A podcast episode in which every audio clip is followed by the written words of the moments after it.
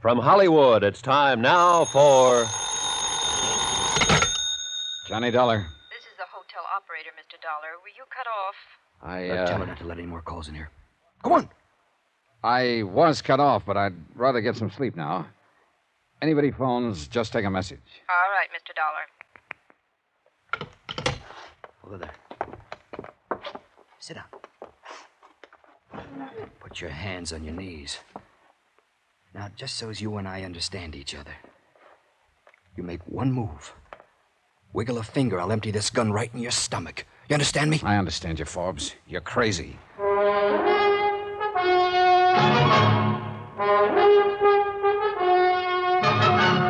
Tonight and every weekday night, Bob Bailey in the transcribed adventures of the man with the action packed expense account, America's fabulous freelance insurance investigator. Yours truly, Johnny Dollar.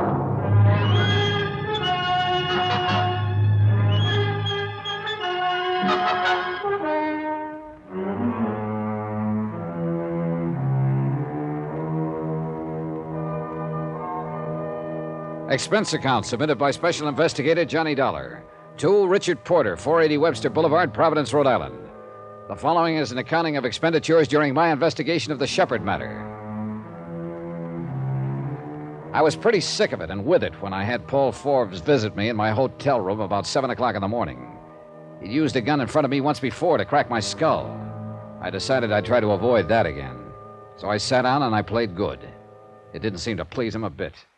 You were out to my house about an hour ago, weren't you? Yeah, I went out to talk to your wife. Yeah, I saw you. I was across the street watching. I followed you here.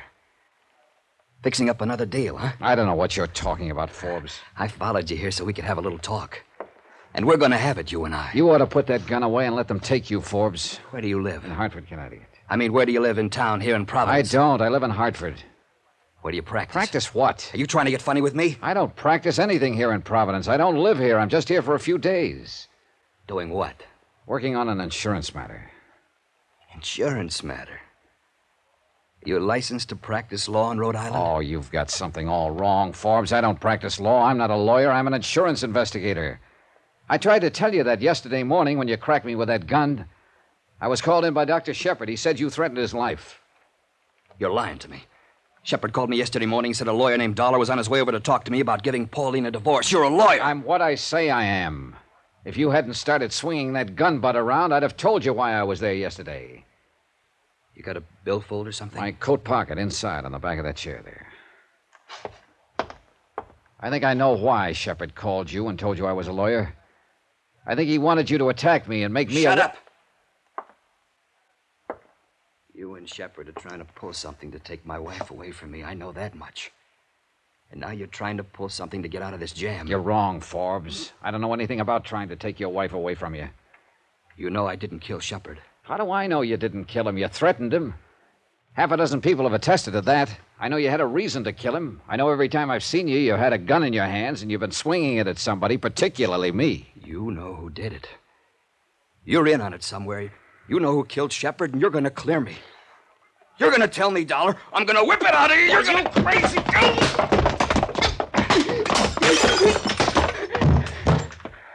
All right. Get on your feet.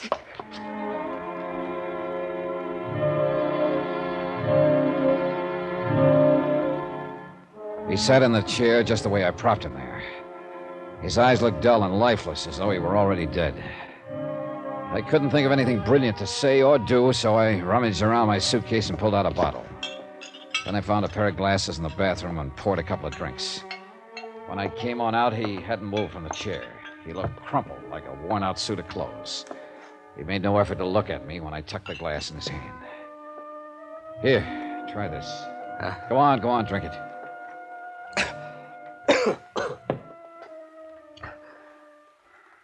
Don't you call the police? Now, you say you followed me here to have a talk and find out what's what. Now's the time to talk, pal. This thing isn't the best conversation piece in the world. Leave me alone.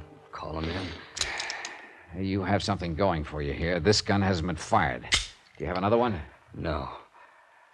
No, Dollar, I didn't kill Dr. Shepherd. I wanted to more than anything in the world. But I didn't kill him. Now, look, I want some facts. So let's start with last night. Where were you when Shepherd was shot? How do I know where I was? I. Uh, I don't even know what time he was shot. All right, let's start with yesterday morning. You slugged me, ran out of the house, jumped in a car, and what happened? Go on, take it from there. I drove over to Dr. Shepherd's office. I was going to have it out with him. He was breaking up my home. Well, go on. Did you see him? No. I parked down the street from his office, and then I saw him jump in his car, and I followed him. He came back over here. I knew my wife must have called him to take care of you. What happened then? I went over to the park and, and sat and tried to figure things out. You don't know what I've been through this past year. All right, go on, go on. Then I went to a bar. I was hungry. I hadn't eaten all day. I got a couple of sandwiches and then I had some drinks. I don't know how many. Anyhow, the, the more I drank, the more hopeless everything looked. Did you call Shepherd? Yeah. Yeah, I, I called him from the bar. Any idea what time it was? Must have been around five or six. What difference does it all make? I'm cooked and you know it. Go on, will you? You called Shepherd. Then what did you do? I told him I wanted to talk to him about everything that had happened. I told him where to meet me. You mean you wanted Dr. Shepherd to come down and meet you so you could kill him? Maybe I did have that in my mind. I don't know. On the phone, he sounded so calm and said we could talk it out and straighten it out like gentlemen. Did you talk to him? No. I didn't see him at all. I waited an hour and he never showed up. I called his office back, and the answering service said everyone had gone out for the day, and I, I didn't know what to do. I got back in my car and turned on the radio, and that's where I heard I was wanted for murder. Dollar, I didn't do it. I swear I didn't. I had reason enough, but I didn't. I knew all about the others, but this was wait serious. A minute, wait a minute. What others? Pauline's always had other friends. friends. I, I guess. I don't know. I don't, I don't guess I love her anymore. I don't know. I don't think she ever loved me. But I needed her. I needed her more than anything this last year or so. And at times I, I did love her the way it once was. And I found out what was going on between her and Shepherd. She wanted a divorce. I wouldn't give her a divorce. If I had let her and Shepherd get away with it, would have been too much to take, to ask. Oh, this doesn't make sense. Even though you didn't love her and she didn't love you, you wouldn't stand still for a divorce action? It sounds stupid. I just told you. I needed her so much this last year or so. So much. Still doesn't make any sense, Forbes. Why didn't you let her go? She knew she didn't have to divorce me. She knew it wouldn't be too long. What? Shepherd gave me a year. Another doctor in Baltimore, 18 months. Leukemia. Don't you see? She would have been free. They could have waited until I was dead, at least. Just that, until I was dead. Couldn't they? Well, couldn't they?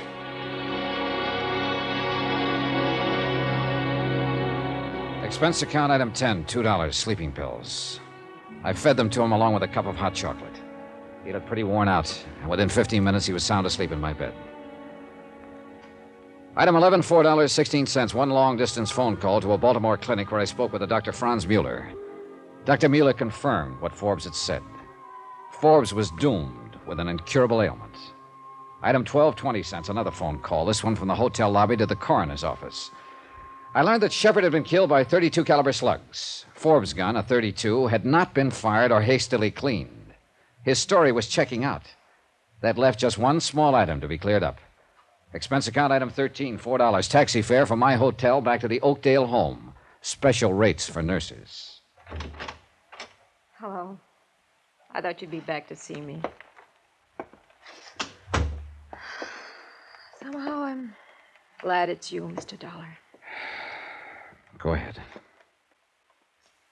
It's an old story. Terribly old and corny. I applied for a job as Dr. Shepherd's nurse five years ago, and I fell in love with him that very day. I've loved him every day from that time on. Five years. Go on. I don't know when it was when he started up with Mrs. Forbes.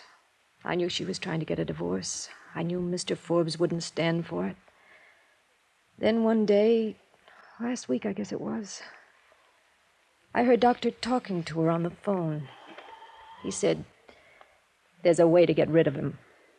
I knew he was talking about getting rid of Mr. Forbes. Did they discuss the part about Shepherd getting Forbes to threaten his life in front of witnesses so he could shoot him down when the time came? No, I didn't know that until yesterday morning.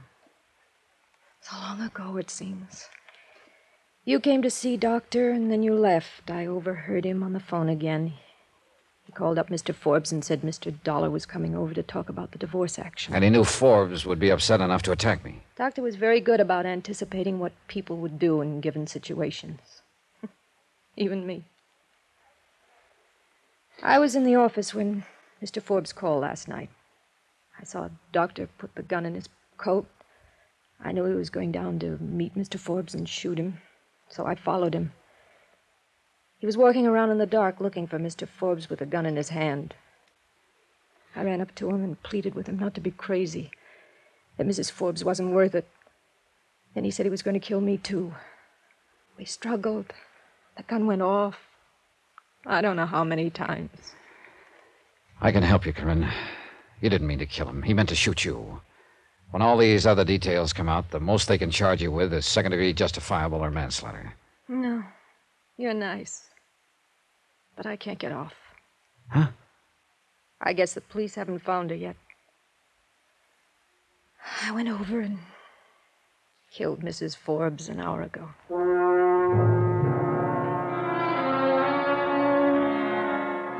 Expense account item 14, same as item 1. Transportation back to Hartford. The next time you have a doubtful insurance application, Mr. Porter, settle it yourself or call someone else. Don't call me. As far as I can add up, and I'm not going to recheck the figures, expense account total is $485. Yours truly, Johnny Dollar.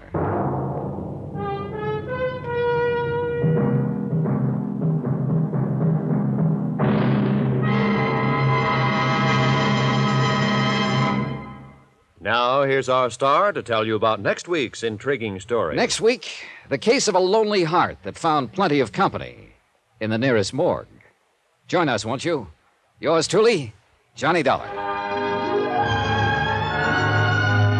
Yours truly, Johnny Dollar, starring Bob Bailey, is transcribed in Hollywood. Written by John Dawson, it is produced and directed by Jack Johnstone. Heard in this week's cast were Jeanne Bates, Virginia Gregg, Russell Thorson, Parley Baer, Herb Ellis, Barney Phillips, and Lawrence Dobkin. Musical supervision by Amerigo Marino. Be sure to join us on Monday night, same time and station, for another exciting story of yours truly, Johnny Dollar. Roy Rowan speaking.